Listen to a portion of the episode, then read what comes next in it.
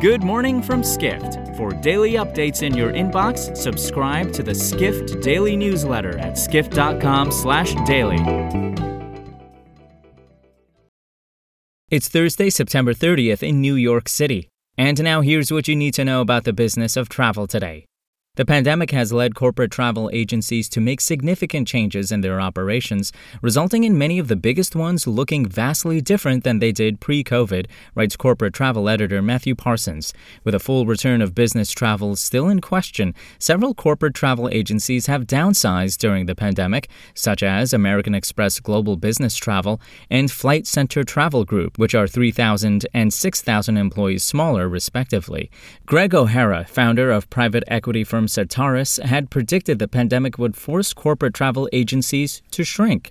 However, other agencies have made noteworthy acquisitions during the pandemic, including TripActions buying Reed and Mackay and Travelperk acquiring ClickTravel. The latter deal saw Travelperk grow from 400 to 600 employees, and co-founder and CEO Avi Meyer said the company is one of the few players in the travel industry that has grown during the pandemic with a strategy not involving layoffs.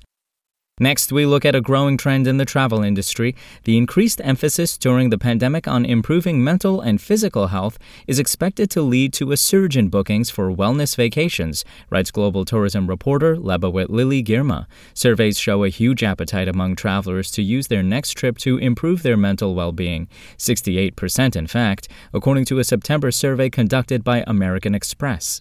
76% of respondents said they were willing to spend more on travel as part of their well-being. The desire for improved well-being is also reflected in accommodation travelers are considering. 41% of respondents said they were interested in booking hotels offering wellness activities. Those above-mentioned figures bode well for tour operators running wellness vacations, which are projected to be worth $919 billion worldwide by 2022.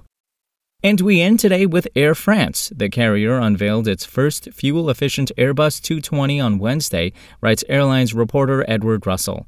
The aircraft has become popular during the pandemic as its small size has made it ideal for airlines looking to fly efficiently during periods of reduced travel demand.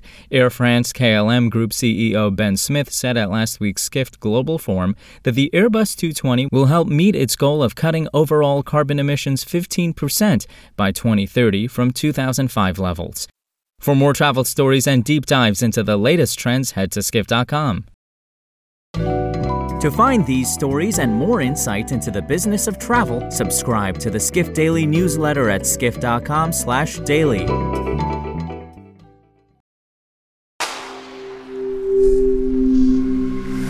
Spoken Layer.